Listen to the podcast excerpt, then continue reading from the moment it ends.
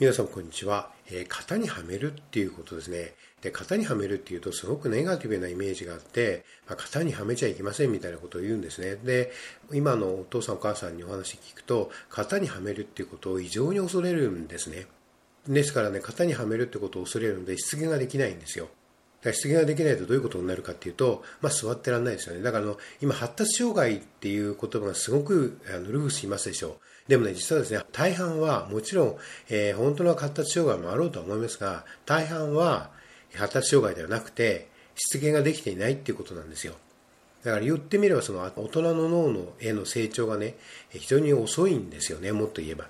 で、なんでそういうことになっちゃうかっていうと、しつけをしないからなんですね。で、じゃあなんでしつけをしないからっていうと、型にはめることを異常に恐れるんですよ。で、例えば生徒さんをお預かりするでしょ。で昔は絶対なかったんだけど、まあ例えば女の子さんがね、こう、あぐらかくわけですよ、椅子の上でね。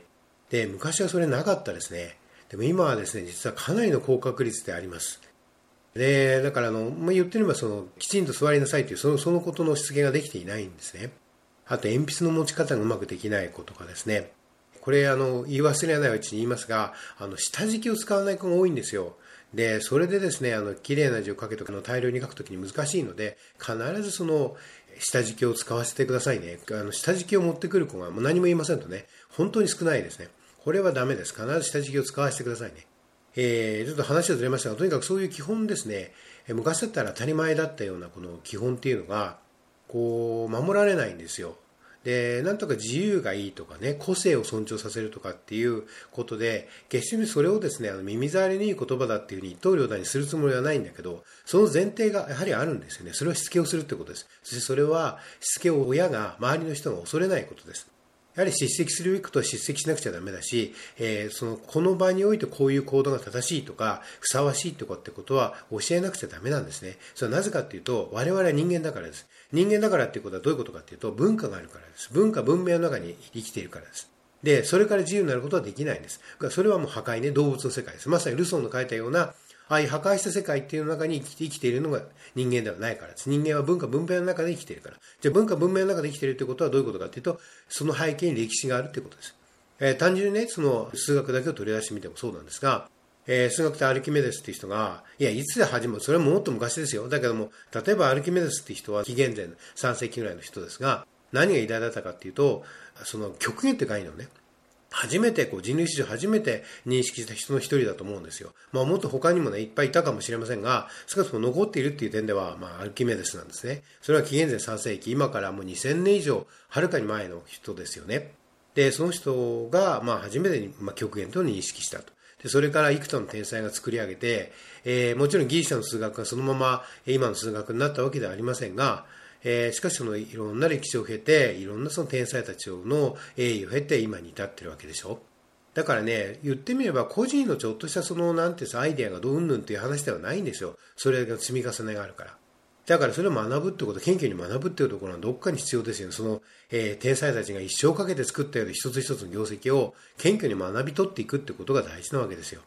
はりまずこの行為ね、この認識ね、が大事ですよね。で、それはその数学だけではなくて、どんなもんでもそうです。物理学だって科学だってそうだし、そういう人文科学系のものだってそうですよね。例えばなんでそのアルキメデスの業績を知っているかっていうと、やはり人文学者が地道にその文献交渉したからできてるわけでしょ。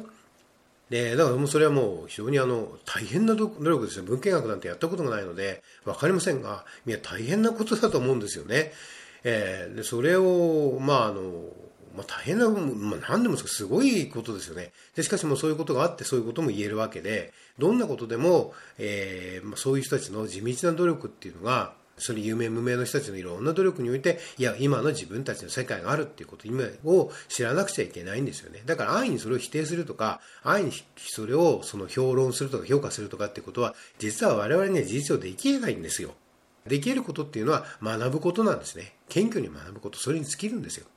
我々はこう謙虚に学んでいく。学んでいくということはどういうことかって言ったら、えー、自分を捨てることなんです。つまり万能感を捨てることなんですよ。つまりね、過去へのその人々の栄意に尊敬の念を抱くってことは、心から尊敬するっていうことは、それは、まあまさに自分の手万能感を手放すっていうことですよ。ここにおいてだからこそ学問っていうのは大事なんですよ。つまり万能感を手放せなければ、大人の心が育たないからですよ。で、どんな人でも人間は自立するために大人の心をどこかで育てていかなきゃいけない。だからこそ学問が大事なんですね。だから知的栄誉っていうのは大事なんです。で、だから歴史は大事なんです。ここをね、間違っている人が多いですよね。ここがわからないで安易にその個性尊重とかって言ってしまうと、その子の人生が大変不幸なものになってしまいますよ。つまりだってなぜかというと、大人の心を養わなきゃいけないのに、しつけとかそういう型を教えることで、大人の心を養わなきゃいけなかったのに、それをいつまでも経っても養えないからですよね。これほど不幸なことはないんですよ。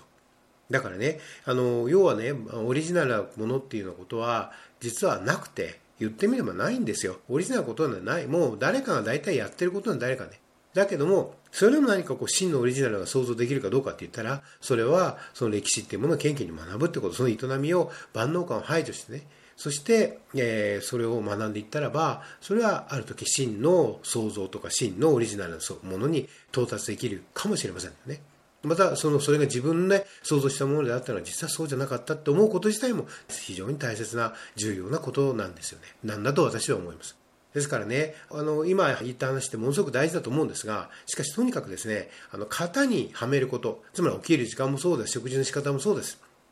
やはりね、型にはめるってことは、ものすごく大事なことだと思ってほしいですね。もちろんその、その子の発達情報を見てってことありますよ。もちろんね。それはあるんだけど、でも逆に今はそこを言い過ぎてしまって、型にはめるってことを恐れすぎるんですよね。これはだから、あの、やはりバランスを欠いてるなと思うんですよ。もちろんその過度なね、まあ別にその椅子に縛り付けて姿勢を正すとかね、そういうことを言ってるわけじゃないですよ。それはもう、まあまあ、それはまた虐待だからね、そういうことではなくてもう、聞いてらっしゃる方はわかると思うんですけど、やはりそういうものをしつけということをしっかりしましょう。そこを、やはりあの、泣いてもまめいてもやらすものはやらすっていうことですね。そういうことは大事なことであります。と私は思っています。っていうかそうなんだと、なんですよ。私は思ってるというふうに研究なんですが、でも実際そうですよね。とにかくその型にはめることに恐れないこと。やはりね、教えるべきことを教える、伝えるべきことを伝える、この次世代にね、その伝えるべきことを伝える、教えるべきことを教えるという信念を持って、えー、お父さんであり、お母さんであってほしいし、また先生であってほしいなと。で、私自身はそうありたいなと思っています。